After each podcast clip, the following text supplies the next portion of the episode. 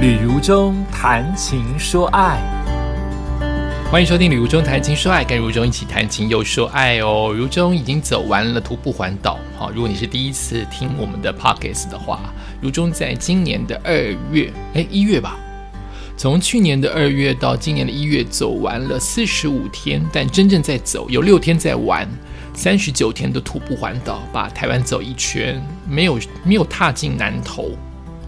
呃，外岛也都没去，那就是以我自己认为的一圈算一圈，没有特地要走东南西北的极极端点都没有，就是我自己觉得我走了一圈了，哈，就是我自己认定。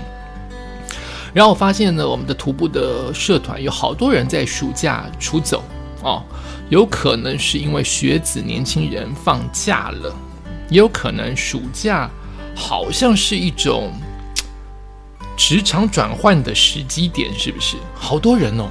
不管是银发族，或者是年轻一代的中年人，或者是只是成年人，都在暑假出发。我在想，暑假是一个会让你想要转换职场，或是想要好好放假的时间吗？明明这么热，但也有另外一种可能，是因为我们闷太久了。最近的疫情，我们自己给自己松绑了，就认为要往出去走。因为闷太久，闷了两年半的时间啊，都有可能。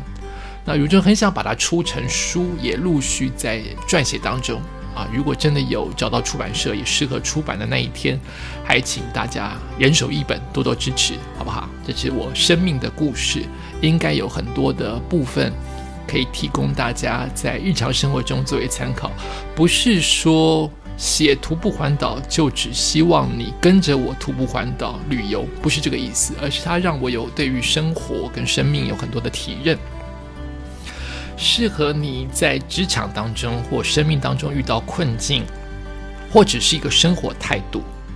我越写越有心得啊！希望有出版的一天，还请您多多支持。我今天要讲的这个故事是来自于商周。他写一个女孩子，撰文者叫做柯小祥。他写一个女孩子的徒步环岛，他拉菜篮车环岛，走出十八年车祸后遗症。他说：“我要出门认识这片土地。”五十五岁的吕秋燕扯着喉咙对第一次见面的店家大喊：“老板娘，今天是我第九次徒步环岛，你的早餐很好吃，我爱你。”第九次，哎，我的天哪！他绑着两条小辫子，拉着蓝色的菜篮车去走路，背影像个天真的少女。十八岁的吕秋燕是位在板淡水的中山女中的学生。有一天，姐姐骑摩托车载她去真理大学吃早餐，却遇上了淡金公路上的飙车族，一撞，摩托车被撞烂，吕秋燕当场脑着地，导致脑震荡。命捡回来了，却造成严重的后遗症。他的记忆力、注意力变得混淆，偶尔癫痫、嗜睡，经常掉东西，害怕过马路，生理时钟混乱，半夜三点还跑去敲邻家的大门。邻居跟妈妈说：“哎，你们这个自由生变笨蛋了，怎么办呢？要养一辈子哦。”出事之前，他是数学小老师；出事之后，仍然牢牢的记住数字。幸运的是，他重考一年，考上了清大经济系。你太厉害了！大学时期，他的状况时好时坏，经常得进出医院复健。他回忆说：“我光是应付我的身体跟生活，恢复人际互动，就已经占据了太多的心思，连梦想都不敢去想。”走过漫漫的复健长路，他三十六岁那一年，医生宣布他已经完全痊愈，不用进医院了。基于信仰，吕秋燕在医院继续待下来，只是从病人身份转换成关怀师，自己宛若重生，却看尽生老病死。在二零一五年，吕秋燕决定庆祝五十岁生日，送给自己一个生日礼物——徒步环岛。她说：“车祸之后，我不但不用坐轮椅，还认得出家人，这一切太神奇了！我要出门认识这片土地。”他从淡水出发，一出发就闹了笑话。从台十五线西滨公路错上西部滨海快速公路，把驾驶吓得半死，平按喇叭。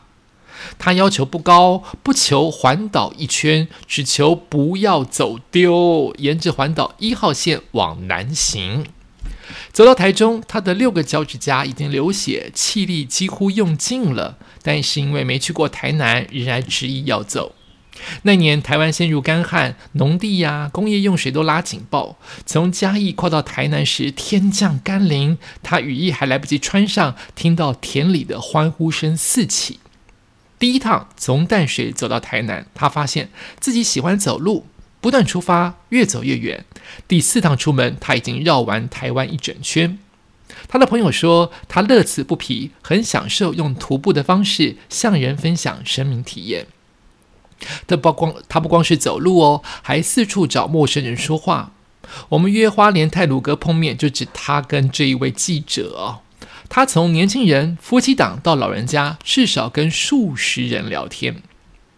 徒步环岛成为轻易开启话题的敲门砖，比如说手牵起来，另一只手要比个手指爱心哦。他邀请路过的夫妻自拍，夫妇立刻被逗乐，对着镜头笑得好开怀。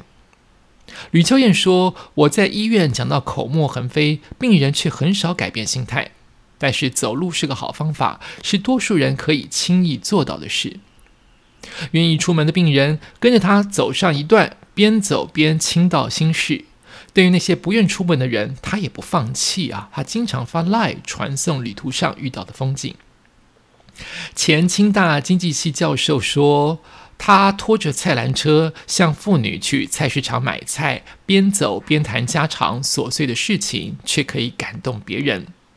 他大学就显现了服务性的性格，走上这条路，我一点都不意外。每趟环岛经过榆林，他就借宿老师的家，总说黄昏未到，却总是晚上八九点才抵到，因为旅途上总会遇见各式各样的人，他的话匣子一打开就停不下来。他从小梦想开干妈店，它可以是个聊天的地方，也可以是个补给加油站。这次出发时，他索性在菜篮车挂上了“喜世代行动干妈店”牌子，装着辅仁大学医学院职能治疗学系主任施以诺著作的施以诺的乐活处方，用钱买不到的五十叠开心良方二十五本。茶包、树包，沿途向路人分享叫卖。